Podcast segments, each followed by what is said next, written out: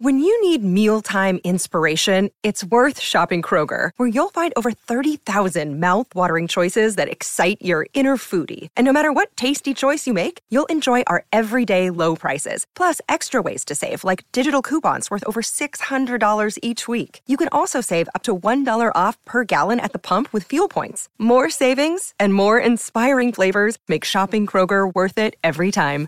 Kroger, fresh for everyone. Fuel restrictions apply.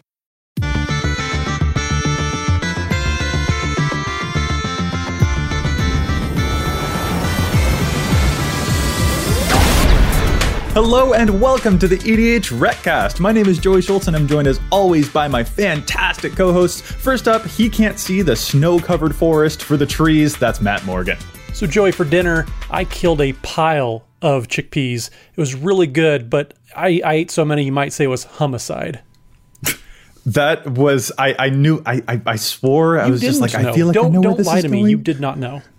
That's true. That's true. That's true. You called me out. Well done, I Matt. got That was a beautiful, beautifully. Uh, I love your dad jokes every episode. It's so silly. Next, he sees a snow-covered swamp and sees it as an ice skating opportunity. That's Dana Roach. Um, I- I've already managed to lose this year my wedding band into a snowbank, so 2021 is kind of off to a 2020 start here. Um, A little bit trepidatious for the rest of the year, but we'll see where it goes.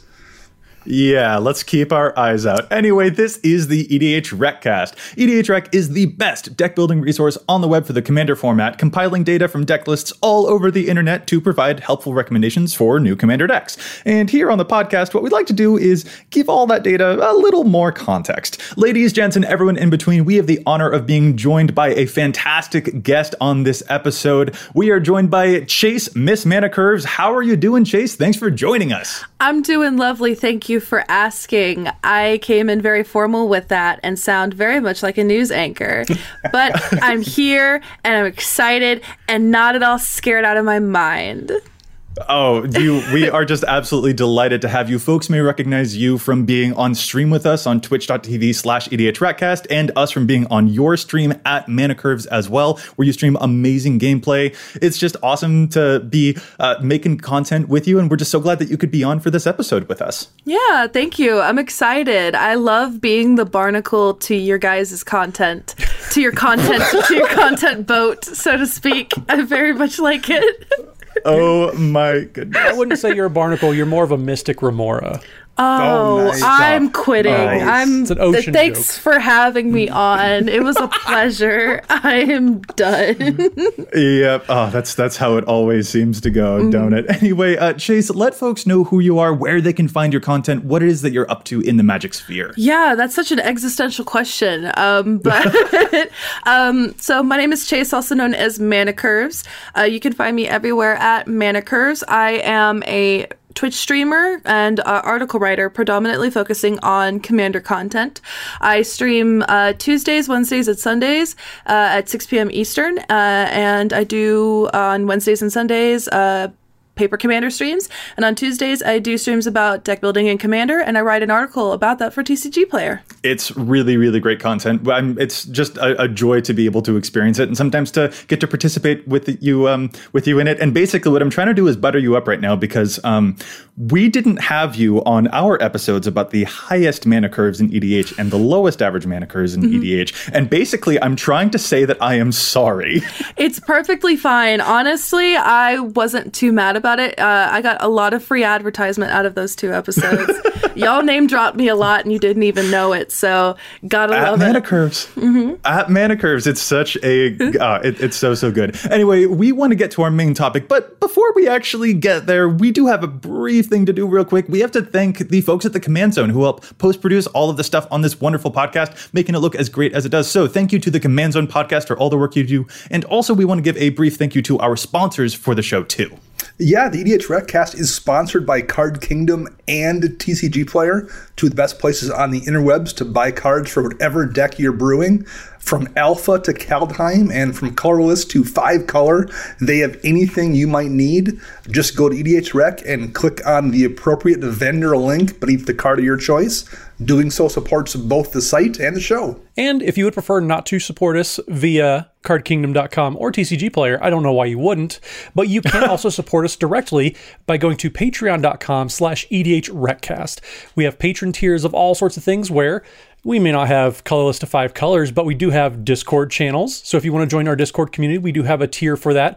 Or if you'd like to see everything a day early, we have access for that over at patreon.com slash edhrecast. And we even have a level where we acknowledge and give a shout out to a special patron every week. And this week, we're going to say thank you so much to Trenton Days. We appreciate your patronage, and uh, this is your week. So, Trenton, good on you. All right, so let's get to our main topic now. Dana, what is it that we're talking about this week? We are going to be talking about EDH endurance versus explosiveness.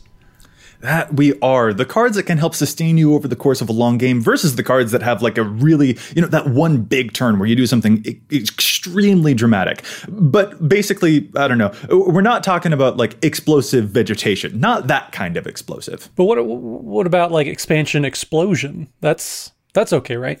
Oh, or no. Goblin Grenade.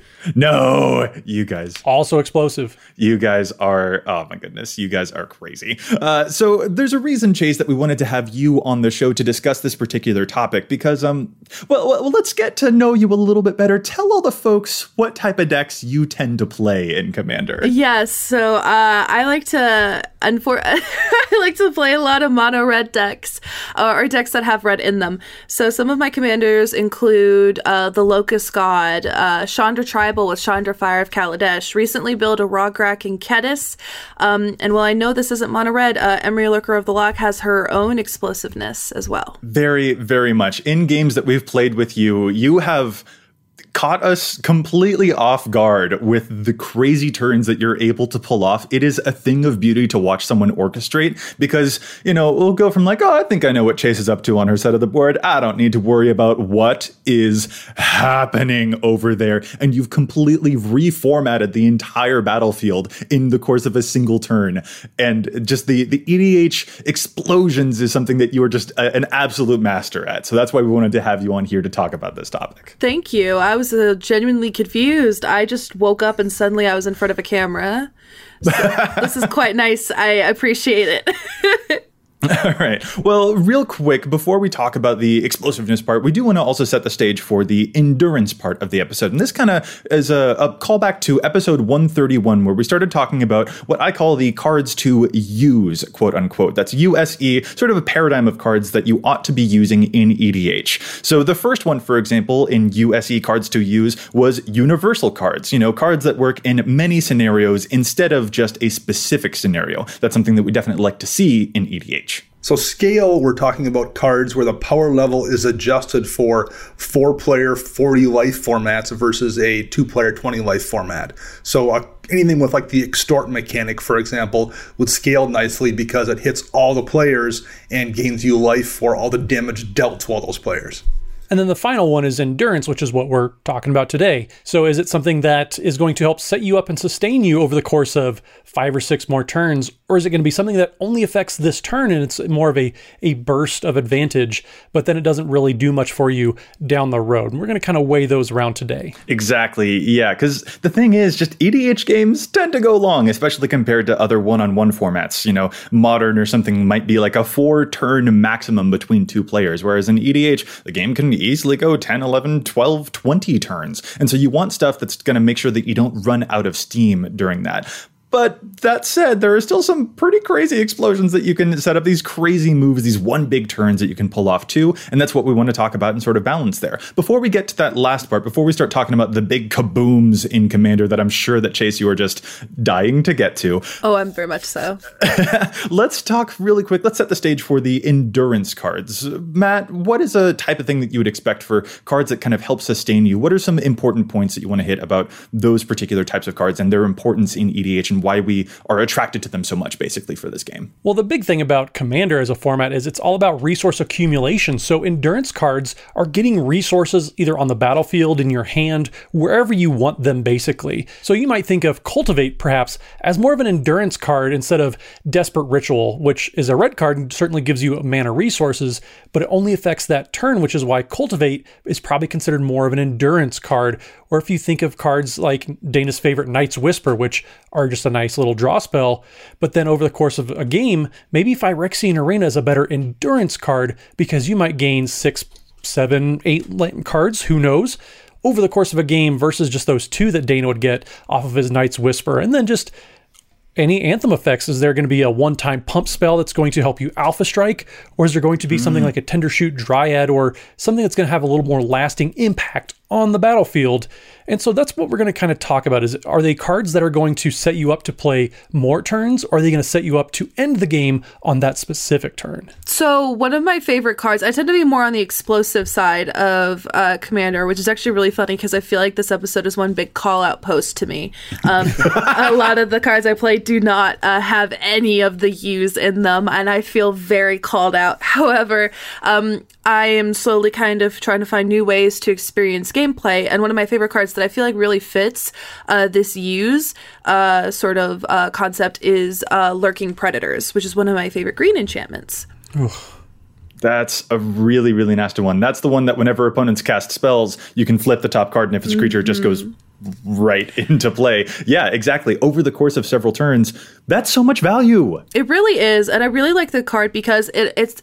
I I actually didn't know it was a May ability, but the when you reveal it, if it's not a creature card, you don't necessarily have to put it on the bottom of your library. So if you wanted to keep it there, if you found that it was like say like an Aetherflux Reservoir or um, you know, a Swords to Plowshares, and you really need that that next turn, you can just leave it on top. I mean, guaranteed people are going to cast spells and you're going to reveal the same spell over and over again.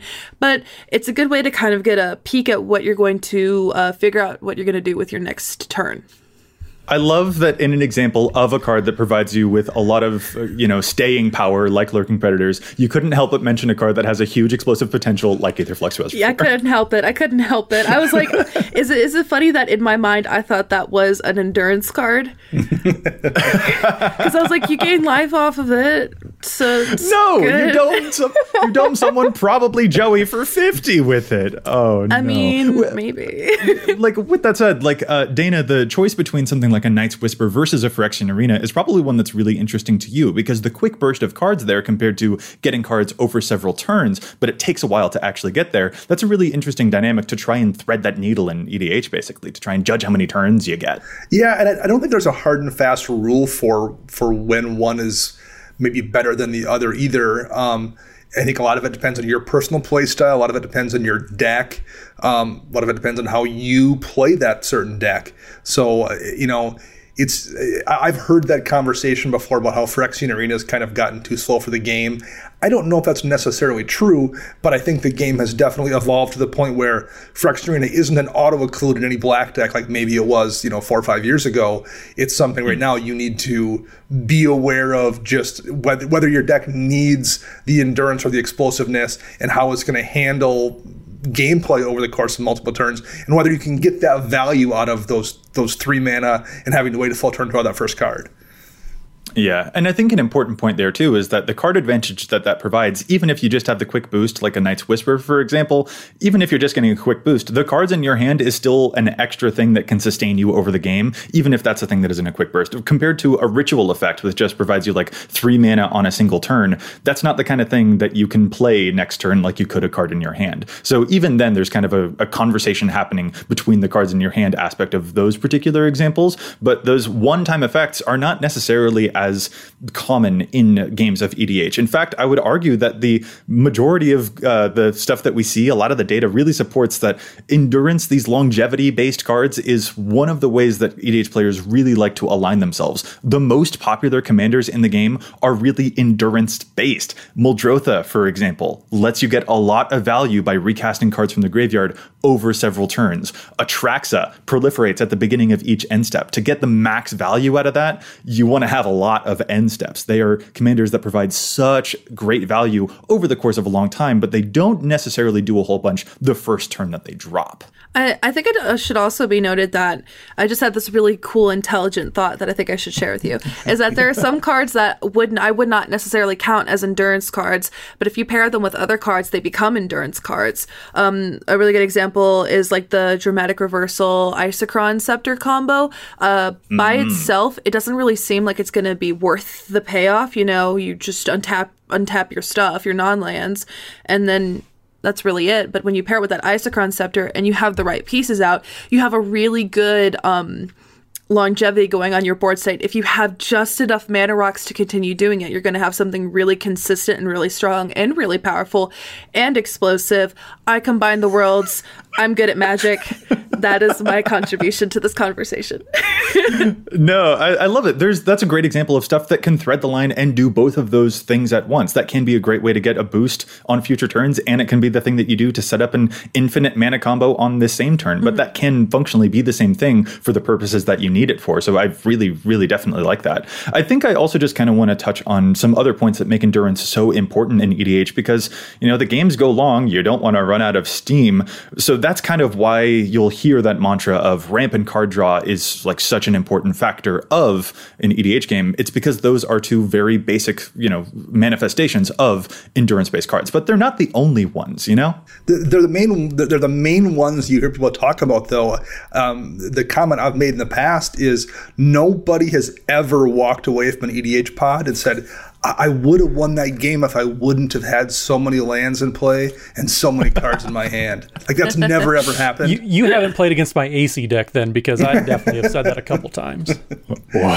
Oh man, Speaking of it, uh, but with that said, like you know, a, a Tendershoot Dryad, for example, that creates a token on every single turn. Even if you're not drawing a bunch of cards over the course of four rounds or whatever, you will end up with so many tokens that you don't even know what to do with. Mm-hmm. That is also an expression of endurance that will keep you like doing a bunch of stuff in that game as long as you're playing things wisely, and that Tendershoot Dryad stays around for a long time. Like that's another expression of ways to you know keep yourself with staying power in the game for mm-hmm. sure. Another important point about this endurance thing too is that, you know, EDH is a last one standing game. So endurance isn't just about like, you know, oh, it's a long game. It's also just about staying alive. Like fogs, for example. You want to use stuff that prevents combat damage to prevent people like Matt and like Chase from killing you on the big turns that they have because that's a frequent thing that they try to do to me and, and and I like fogs to stop them. So that was just hateful what she said. I take that as a personal attack of my character.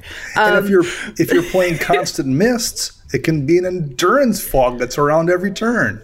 Exactly. Name dropping one of my favorite fogs, Darkness. Best fog ever printed. Love it so much. It is a black fog. No one ever expects it at all.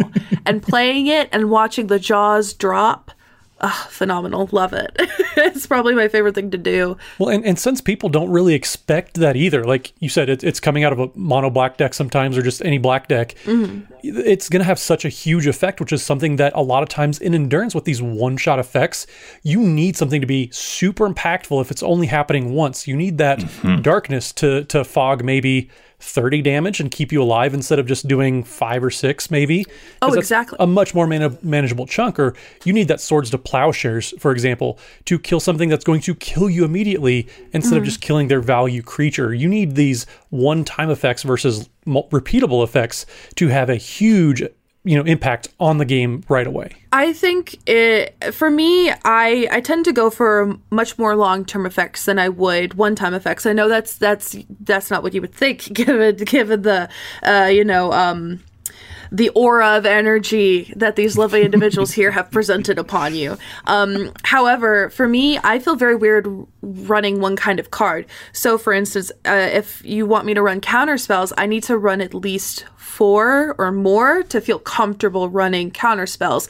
Otherwise, it just feels like it kind of throws things off. Same thing for like fogs. Like my phage deck is just a you know a, a random error example, just because I think it's funny to run an off-color fog in a deck that you wouldn't expect it. Um, so like at one point does um that explosiveness kind of lead into endurance. You know, having one time effects, but having those one time effects consistently is something that I also think is very interesting as well. Well, and a lot of it too comes down to the way that you time it too. Like Matt just mentioned with sandbagging those removal spells or something like that, timing them just right to play against opponent expectations, that can cause a huge blowout on the table hmm. too, as long as you have timed it well. And that goes for the big blowouts themselves, the big turns where someone is, you know, storming off for a whole bunch of damage or they're attacking for 358,000 damage or something like that. Like the thing that's tricky about all of those cases is that they are actually a little bit difficult to time because you do have to like collect all of the right cards and get into a certain board state to really, you know, pull that trigger. But more than that, you are putting your neck out there, kind of. You're putting your stuff on the line. You are taking a risk when you take such a dramatic action.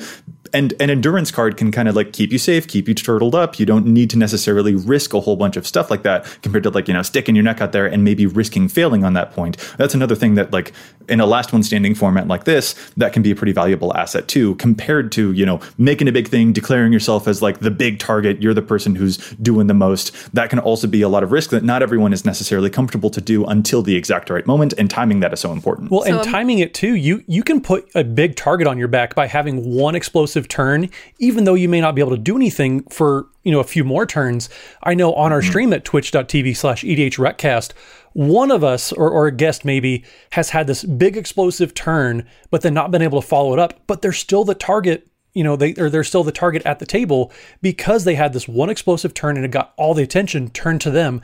That's something I see in happen commander games all the time is one person does one thing that's big and it's not going to do anything beyond the the current turn, but they're still the target afterwards. I don't know what you guys are talking about. I win every single time. So I, I, I literally was like, uh, I feel very targeted. Um, but it's just it's interesting for me how uh, well actually I have a question for you guys that I would like to pose for you. Uh, when I think endurance, I think green. I think card draw, a lot of protection stuff, um, enchantment removal, the things that you really need in Magic. You need card advantage. Um, but yet, when I also think of endurance, I think consistency. That's one of the things that kind of keeps popping up for me.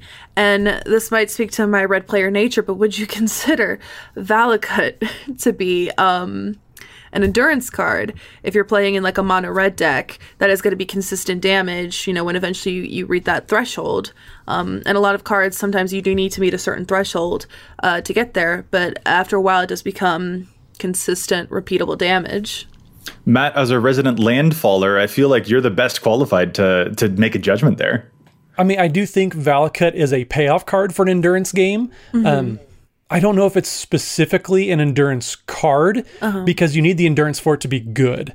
Um, I do think reject if- that it- answer. It, definitely, like I said, it definitely falls into the payoff category where Yeah. if you have a game that requires a lot of endurance, it does certainly help you get there, and it it can do a lot of damage. You are 100% right, and uh, I won't argue against anybody using it unless it's against me. yes Unless it's against you. Oh, I see. I see.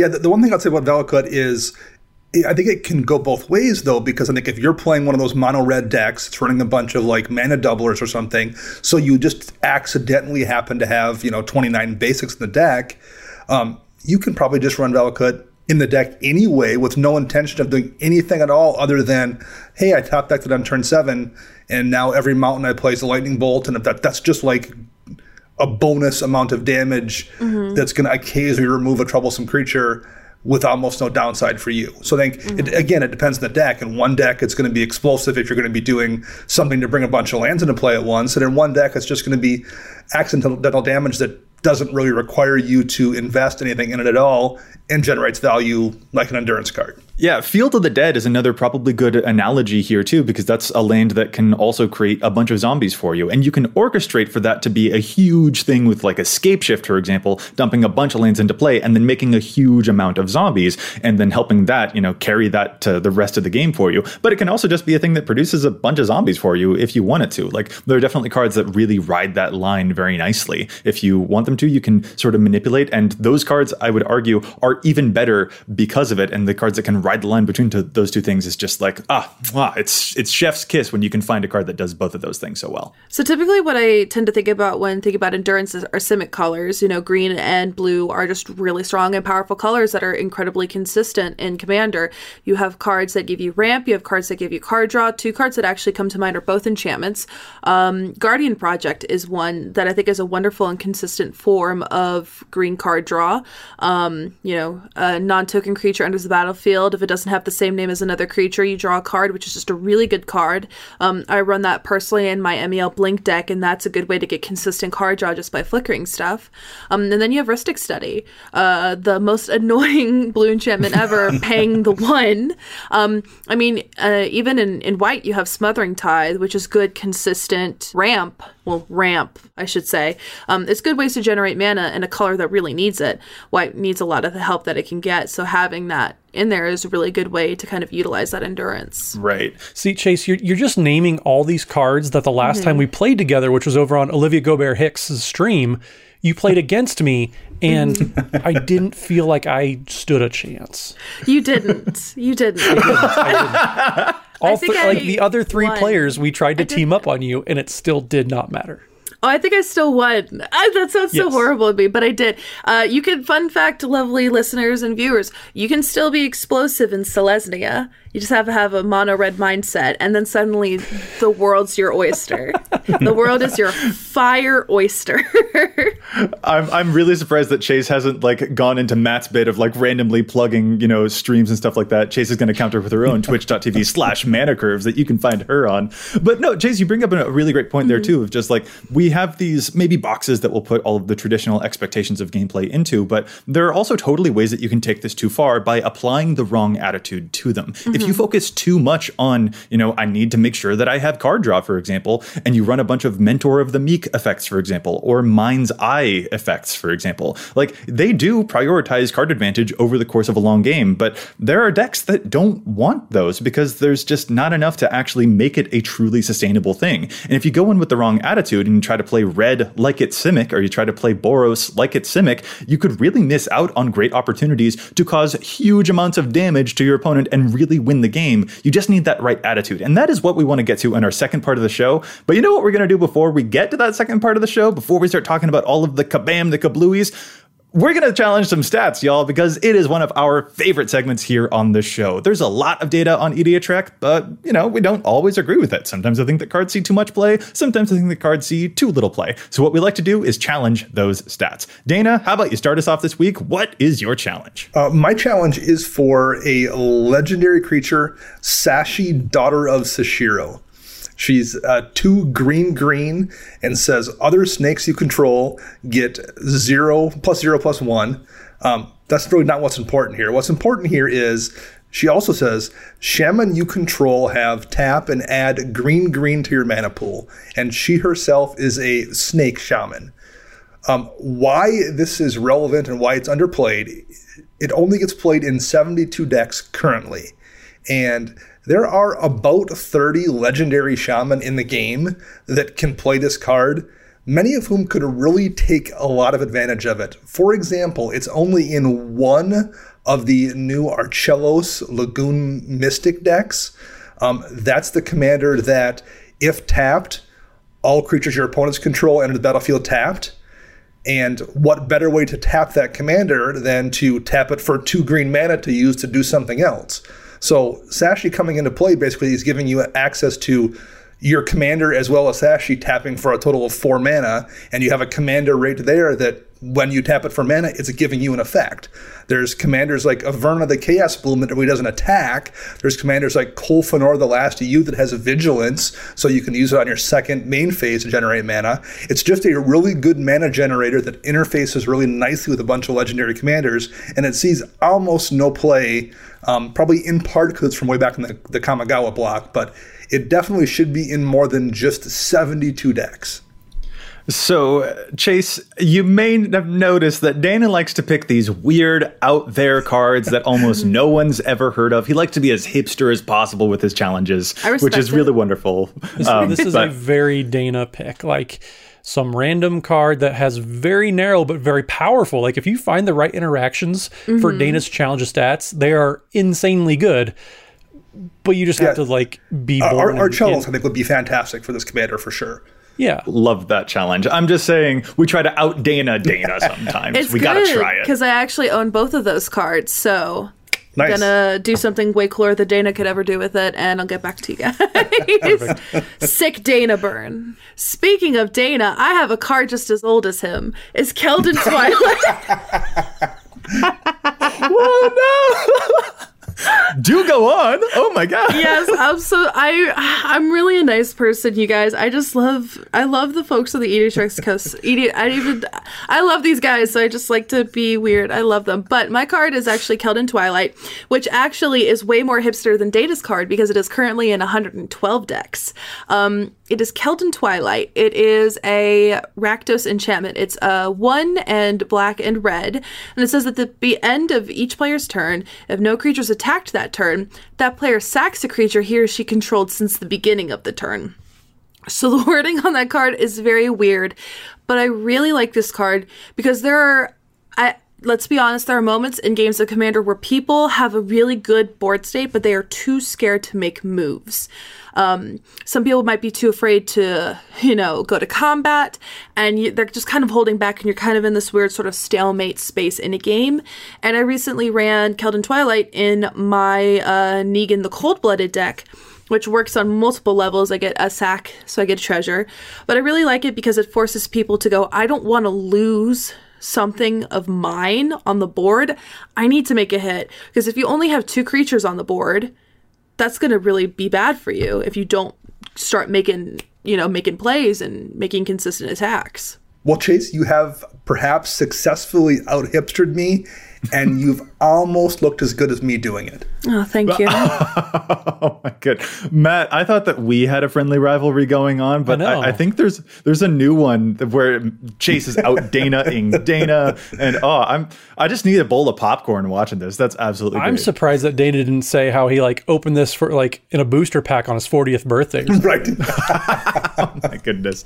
All right, I'm gonna move. I'm gonna move to my challenge now. I'm specifically looking at the commander Phylath the World Sculptor, which I feel is a little bit overlooked as a landfall commander, but also who can blame you? There are so many landfall commanders out there in these colors, but this is a really fascinating one. This is the commander that makes a bunch of plants for each of your basic lands when it enters the battlefield, and then whenever you landfall, you can put four plus one plus one counters onto one of those plants. I actually just sort of like on a whim built this commander, and I've really, really been enjoying it because it creates such a huge board state when it comes out. The thing is, though, people don't usually um they don't like to let you keep all of those things. They tend to get rid of Phylath a whole lot because that board state is really, really crazy. And a thing that I noticed in the course of a game, you know, having to cast and recast Phylath is that any non-basic lands that I've got in that deck, they've really got to be worth it. If I'm playing something like a Khalni Garden, for example, that's actually kind of a knock against Phylath. Khalni Garden's that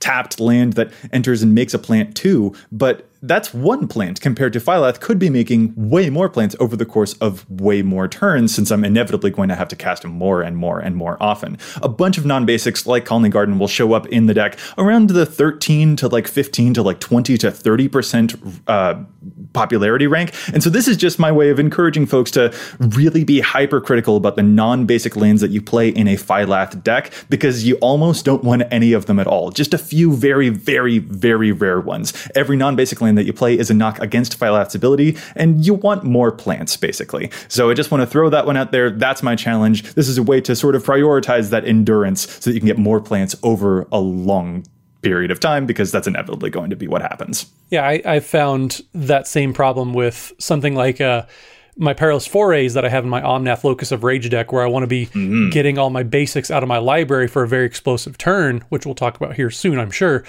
But yeah, the more basics, or at least just basic land types, uh, the better in that deck. And, you know, taking it a step further for Phylath, where you just want pure basics, it totally makes sense. Yeah. All right, Matt, hit us with your challenge. Let's round it out. So my challenge this week is a card called Drown in the Loch. It was not so recently released in Throne of Eldraine, but Love it was just it. an instant for a blue and a black, and it just says choose one, and you can count either counter target spell or destroy target creature as long as those targets have a converted mana cost with um, that is less or equal to the number of cards in that in the controller's graveyard.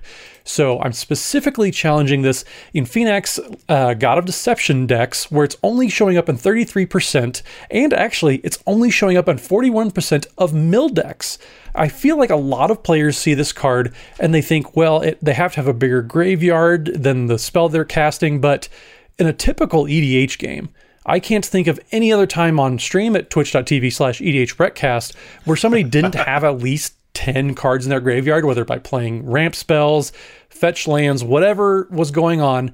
Cards are going into players' graveyards. If you're playing Mill, for example, I don't think there's ever going to be a time outside of turn three, maybe, where Drown in the Loch isn't going to be just a destroy target creature or counter target spell type of card.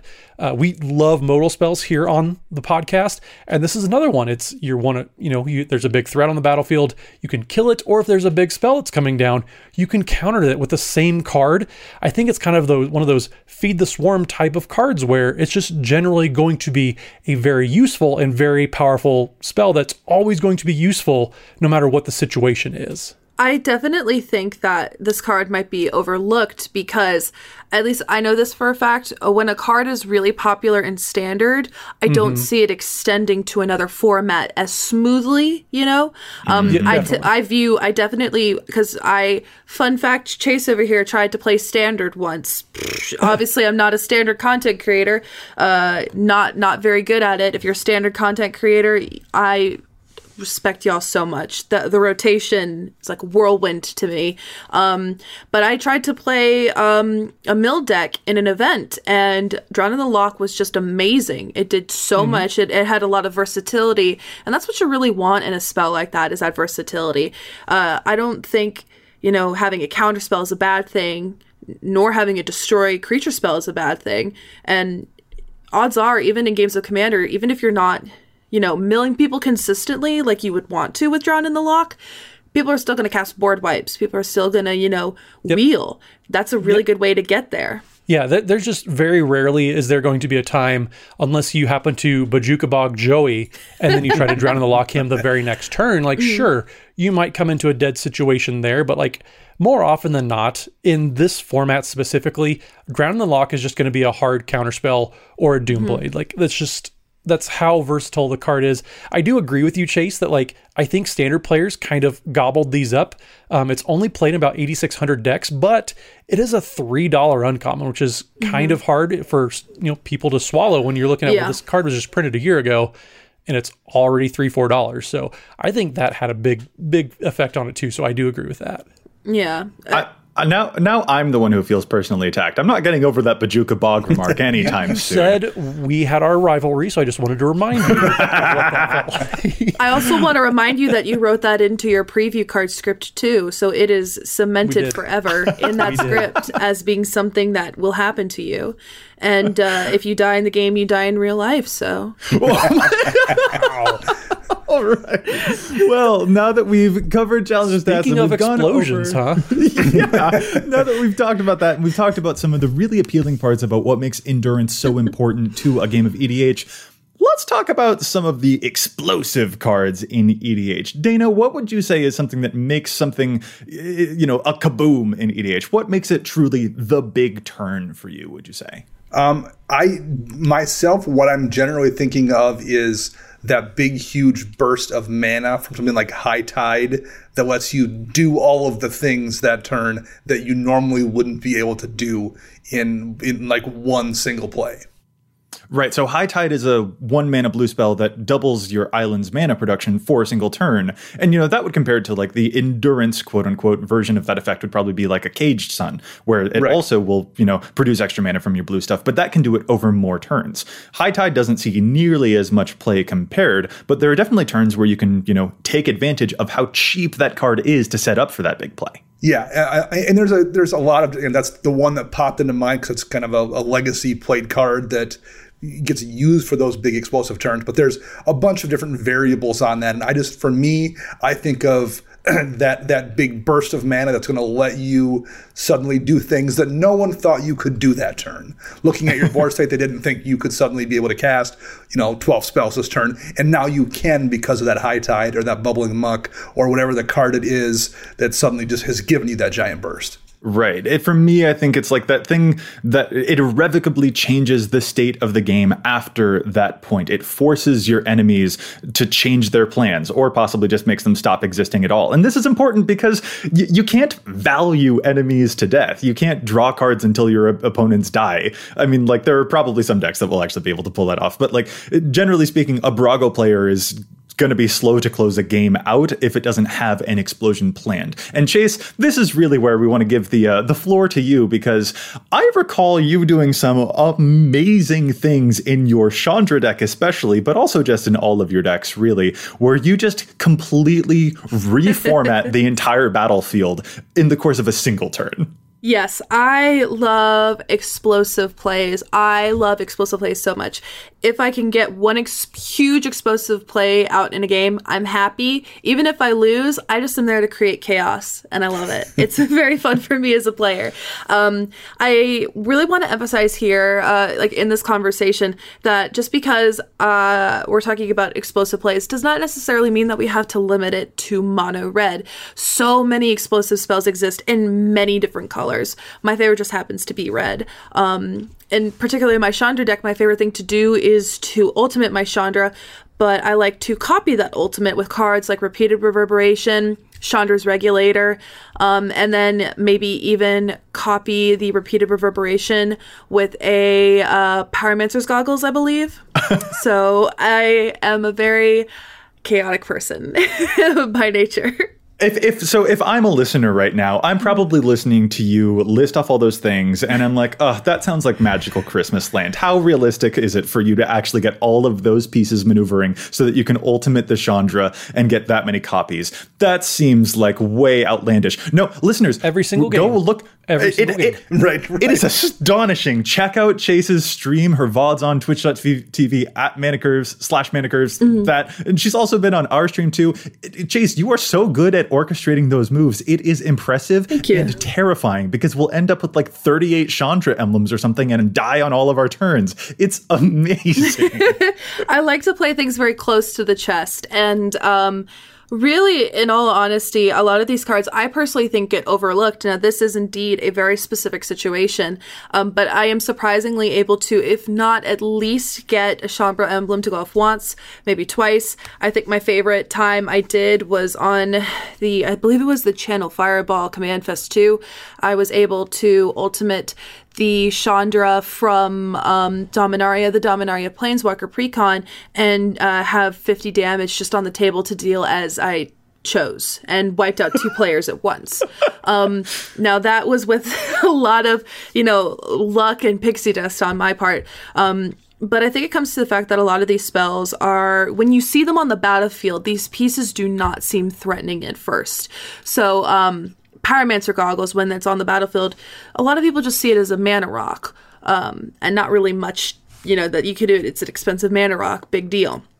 But when you have a spell in your hand that copies the an instant or sorcery, or uh, does uh, copies a planeswalker um, ability twice like that repeated reverberation. Exactly. A lot of people will just read half the card and go, okay, it's an instant and sorcery copy, whatever. But then you just go one line down lower and you see, oh my gosh, it does way more. So that just just some phenomenal, disgusting stuff. Um, and then copying it even more times really ends the game in a beautiful and just like final way. Imagine like taking, I say, okay, take um six damage, you know, from my emblem, and then I'm like, just kidding, it's 18 that's half your life total. If if even if we're at 40, that's half your life total right there essentially. So it's pretty and what's so important, yeah, what's so important there too is that that can really punish the players who do focus too much on endurance. If I am planning for there to be a long game, that I'll outvalue you forever, and then you give me a bunch of Chandra emblems, I will not live for the length of turns that I was expecting. Mm-hmm. And because like the longer that I would stay alive, the more time I might have had to find an answer against what you were up to. And that is a game plan that I, you know, built my deck towards. You can totally take advantage of that by playing those things so carefully. And you mm-hmm. named an amazing point in there too about sandbagging, about making sure that you play close to the chest, as I think you phrased it, where mm-hmm. you are, you know that you're building towards that particular turn and you are not deploying all of your cards at once. You are choosing very carefully when it is that you will deploy them so that you can pull off that big majestic turn. Mm-hmm. And looking forward, um, there's a lot of other cards and other colors that you can definitely have explosive turns with. For example, some of my favorites are the finales. All of the finales have really big explosive ones. My favorite being Finale of Devastation. It's a really good green spell that can give your creatures um, plus X plus X and trample, and you get a creature that's just really just beautiful um, from that. And I think like spells like that are very fantastic too. Um, having like all like the finales are really good examples. Um, oh gosh, I'm trying to think of other really good like explosive spells. Another good one, Torment of Hellfire, very explosive, a game ender. If you play your cards very close to your chest and you build up your turn in the right way, you're going to have a very explosive turn just from one single spell. Whereas in my Chandra deck, it's a couple spells, but you can still have explosive plays with just one spell. Right. Uh, one thing I think it's important for these kind of big turn spells and, and, and big turn setups is I think you want the cards that enable this to be things that aren't just dead until you're taking that big turn. Um, you know, if you cast a high tide when you only have four islands out, if you're not taking the big turn, that's still okay. You're still going to get, you know, dark ritual mana. It's still going to allow you to maybe cast three spells when you can only cast one or something. And maybe that will push you ahead enough to get to that big turn later on when you can either recur that high tide or just use something else for the big turn. So I think it's it, it's important to not have it just be the kind of card that's only good when you're at that, you know, turn nine and have already ramped up and, and got in that position and it's dead unless you see it prior to that. So at least particularly for me, that's what's important is the card has to be flexible enough to work in the big turn, but also not be bad at previous points in the game. I mean, I mm-hmm. think that's probably why dramatic reversal is such a like commonly Yes. played combo card because like yes, it's it's you can play the Isochron Scepter combo, that's fine. But also like it's not bad just like pay one and a blue to untap all your creatures and have surprise blockers either. Like that's that's not a bad fallback plan. Yeah, that's a that's a really perfect example. There's an, another one I used for challenge the stats a long time ago in the show, which is Glimpse of Nature, which is one green uh, for sorcery, and whenever you cast a creature spell, you draw a card. It's an amazing card when you're taking that that big turn and you're looking to, you know, cast seven creatures that turn, and you want to draw seven cards and keep casting creatures and doing whatever. But for a single green mana, if you cast, you know, two elves and draw two cards, that's a really good rate of return. Um, yes, it's an expensive card, like dollar wise, but it, it's good at multiple points in the game as well. So it's another good example of one that's really, really flexible. It's great in the big turn, and it's great on turn four when you plan on casting two creatures. Another point to add on to that, uh, Blasphemous Act. Yeah, it's a really good spell that you know the cost reduction is a really good like it's a big deal um, very rarely do you ever have to pay more than one but it, at times it's it's still worth it if you have to pay three or four or even five for it Yeah, it's it's not a bad fallback plan to play four mana for just a wrath. yeah It just happens to be in red. It's almost like that's the traditional that- rate yeah, that's, for that's Right. the going rate these days. right. Well, one, one thing that I would point out just as like something to evaluate when you want to have those explosive turns is how much time do you actually have left in the game? Like, how pressing is it that you have your big explosive turn, or can you wait it? Like, is an opponent getting ready to kill you or not? Or are you running out of resources and like you have to make your your stand at Helm's Deep in order to win the game? Or can you like delay it a little bit? Can you evaluate the when just as much as the what you're doing? Because sometimes I see people trying to maybe combo off or have this big explosive attack, but they're not going to win the game. They do it too early, perhaps, or they wait too long, even they see an opening, but they don't take it. So that's one thing that I think players maybe overlook is not just what they're doing on their explosive turns, but playing out and, and evaluating when you want to have that explosive turn more than anything. Mm-hmm. Yeah, especially just finding an opening, making sure that the blue player is actually tapped mm-hmm. out, for example, can be a really big deal in detailing whether or not you'll be able to get away with that thing. Because the one big turn does mean that you're putting, you know, your neck on the line or mm-hmm. putting yourself out there or whatever. And so you want to make sure that there's a good deal of security for it too. So that's another component for timing it. Another thing for me, I guess, also is that like the surprise factor can help out a lot here. Chase, one of the ways that you manage to always be so crazy with the big fiery things that you're always up to is that like we just don't see it coming because it's not a way that we're traditionally used to interfacing with the game or we don't necessarily expect that. Compared to you know someone who plays a commander that's like famous for comboing off mm-hmm. that's going to be you know we'll be more on our guard about that. I think i've specifically actually told krim the asian vendor on stream before that i've uh, i'm afraid of letting him have creatures in play specifically because i know he's famous for playing commanders that do exactly that. Whereas like i i honestly didn't give your chandra tribal the deck. I was just like oh it's just a chandra i'm sure it's just a Chandra Fire of Kaladesh. Yeah. I'm sure I have nothing to fear. And then in the same turn, you flipped her over and ultimated her four times or something like that. And I like it's and the unexpectedness of that was just absolutely beautiful. So surprise is another great factor in timing that too. Exactly. I think we should also take into account that you know with the uh, consistent influx of new Magic product, we are seeing new commanders that people are not used to and are discounting. Really good example: Rograkh and Kediss. I was playing a Rograkh and Kediss game on uh, my stream twitch.tv uh, forward slash manicures. and uh, nice. good, good, good, good, good Matt impression there. Um, and I did not know how uh, Rograkh and Kediss interacted with Fiery Emancipation. And I ended up killing two people in the game, and I didn't even know it. and so, chat was so like, I think Chase, she has lethal. Here's yeah. how they interact. They do. They, yeah, I didn't think that it would see it as a different source. I don't know. Um, oh yeah. I was offered to take it back. I did not because I like to win. No, that that was so good because you know you deal damage with one of the commanders, and that was tripled because of the fire emancipation. And then Kediss is like, well, then I'll, I saw that damage. I'll deal that damage to the other players, and then that got also tripled. Mm-hmm. So you did like the the double tripling. And Dana, this is even more reason that you should be playing more fire emancipation, and it, it's real, real good. It's real, real good. Oh yes, it is. It has found its way into a deck or 2 mm-hmm. yes. All right. So now to wrap up the show, just like talking about the, the value of those different things, we've gone through a couple of examples, but I just kind of want to end by talking about some of our favorite personal explosive plays that we know that we orchestrate with our decks to give it more examples of what this type of thing looks like in gameplay. So this is our place to talk about our favorite crazy turns. This is some powerful magic to borrow a segment uh, from the North 100 podcast. Let's uh, let's just talk about some of our our favorite crazy plays. Well, I'll start since it happened recently. I, I guess yes, but the first game that I won of Commander in 2021, um, I cast a Craterhoof Behemoth and a Chroma's Will in the same turn.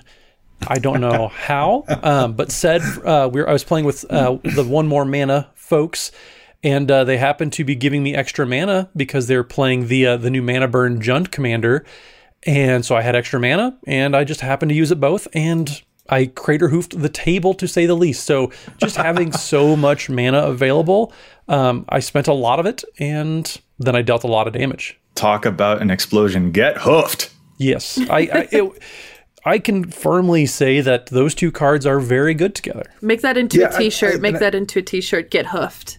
Right. Get hoofed. Get hoofed. I mean, I definitely have a couple of decks that do this. My Reki deck very much is the kind of deck where it comes to my turn and it looks like it's very innocuous and 26 creatures then come into play over the course of the next five minutes as I figure it out, and everyone just dies.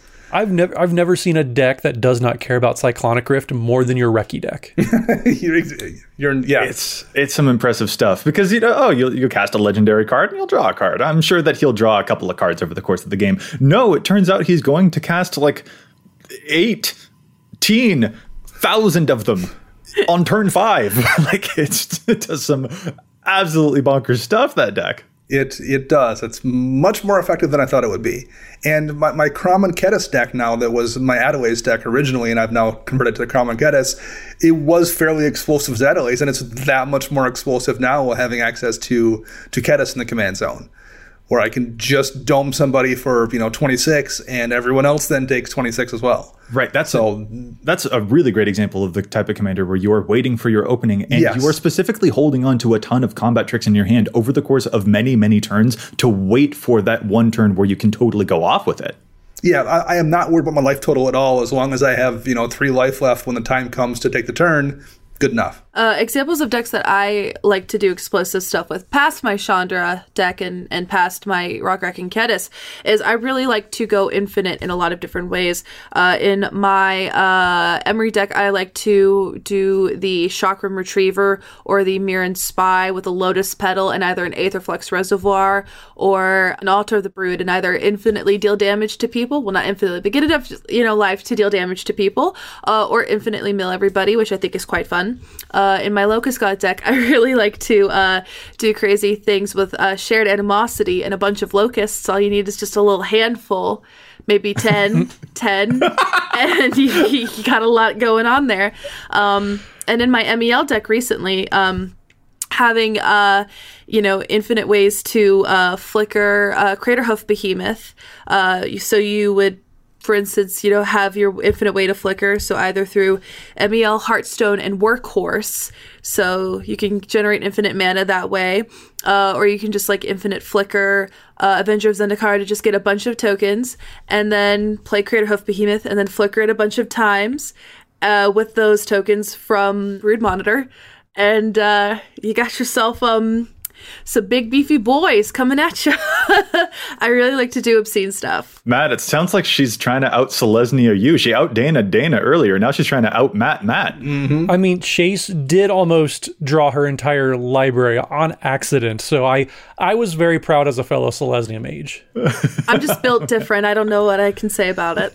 I, oh, I appreciate man. the way you're built if that's the case.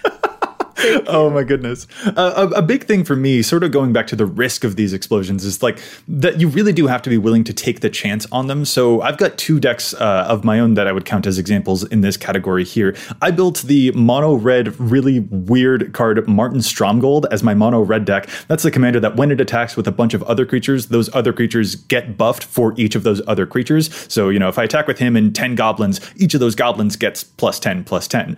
That's a really awesome strategy because because that's so much damage if I can pull that off. But here's an important point about that deck I never plan to attack with Marton more than one time. If I am attacking with Marton more than once, like that feels like a weird game that I didn't plan for. I'm really just building towards that one attack. And that's an important point to know about how to time and how to uh, actually pilot that deck successfully. Because if I was planning on, you know, using him as a value engine, that's just not going to work. He's not going to provide that type of thing. His capabilities are really much better suited to the big explosive turn. But one more point that really sticks out to me too is my Titania deck. She's the mono green commander that makes a bunch of elementals when I lose my lands. Being willing to sacrifice 10 of my lands with a random Zuran Orb effect, for example, so that I can draw cards with an elemental bond as my elemental tokens come into play, that is a risk that I really do have to be willing to take to try and locate a card like Splendid Reclamation to get them back. Because if I'm able to do the math right and get that there, sacrificing all of my lands, I can recover from it. But even if I can't find one of those things, that's a thing I have to time really well. Lose literally all of my mana to get a lethal board state against my opponents. There's a big risk involved there, but when it when you get to pull it off, it is a absolute thing of beauty. But you do have to be willing to to make those sacrifices for sure. Yeah, I mean, weighing the all-in type of scenarios, like with Titania, it's something that you have to make sure like is the risk to pull off this massive play going to be worth it if I get blown out? Like similar plays that I have uh, with in my Omnath Locus of Rage deck that I mentioned earlier with Perilous Forays. There's a way to get all the basics or, or lands with basic land types out of my library, and it's going to have the potential to be a, a game ending turn. But if I get blown out, then it really hinders me for the long term. So yeah, finding out the the when and the where and and just assessing what risks and what could go wrong is definitely a skill that I, I think every player could practice just a little bit. Or you can do what I do and develop a chaotic mindset, make your big move, That too. fizzle out, and then watch as chaos unfolds and everyone dies to your sick gameplay. Well, that's just it. Sometimes if you're not willing to take that risk, that's not a game you were going to win anyway. You have to be willing to take it. All right. Well, those were our thoughts about, you know, endurance cards versus explosive, crazy cards in Commander. But listeners, we would also really love to hear from you about your thoughts on how to navigate the explosive turns in EDH. What are your favorite explosive cards in Commander? How do you balance the endurance based cards against the explosive cards with those crazy potentials? And most importantly, why wasn't Chase on our highest and lowest mana curves episodes? How did we drop that ball so badly? Jace, I'm so sorry, and I'm glad that we could have you on here to try and make up for it. No problem. It's because you're jealous of me. no, it's okay. Thank you for having me. I really appreciate it. It's been an absolute treat. So, real quick, as we call this episode to a close, let folks know where they can find you and all the awesome content that you're producing out there in Magic World. So you can find me everywhere at Mana Curves. I stream Commander content on my Twitch channel, which is Mana Curves. I stream deck building on Tuesdays, and I stream Paper Commander content Wednesdays and Sundays at 6 p.m. Eastern Standard Time. And I actually write articles for TCG Player about that deck building stream. You can find that on TCG Player as well. Not to toot my own horn, but I'm kind of cool and kind of great, so you should definitely check out those articles and my gameplay as well. Uh, it re- really is. Like we- we'll we'll toot the horn. You make amazing content, Chase. It's really really wonderful. And uh, fellas, if uh, listeners want to get in touch with us, where is it that they can find you, Matt? So you can find me on the Twitters at Mathimus55. That's M A T H I M U S 55. And don't forget, Wednesday evenings is when we stream at twitch.tv slash E EDHRecast. Usually Chase is there though, so you're probably going to catch everybody at the same time, probably no matter what.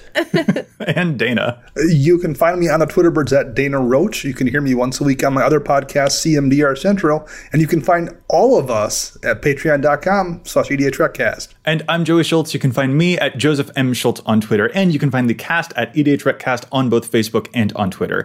Plus, if you have a question, you can contact us at EDHRecast at gmail.com. Our thanks go out once again to the whole team at the Command Zone podcast for handling the post production work on our podcast, and our thanks to our sponsors that's TCG Player and CardKingdom.com. You can find them using the price info links on EDHRec, or you can visit CardKingdom.com slash EDHRec, and that shows your support for the show. Listeners, we will be back at you next week with more data and insights. But until then, remember, EDH wreck your deck before you wreck your deck.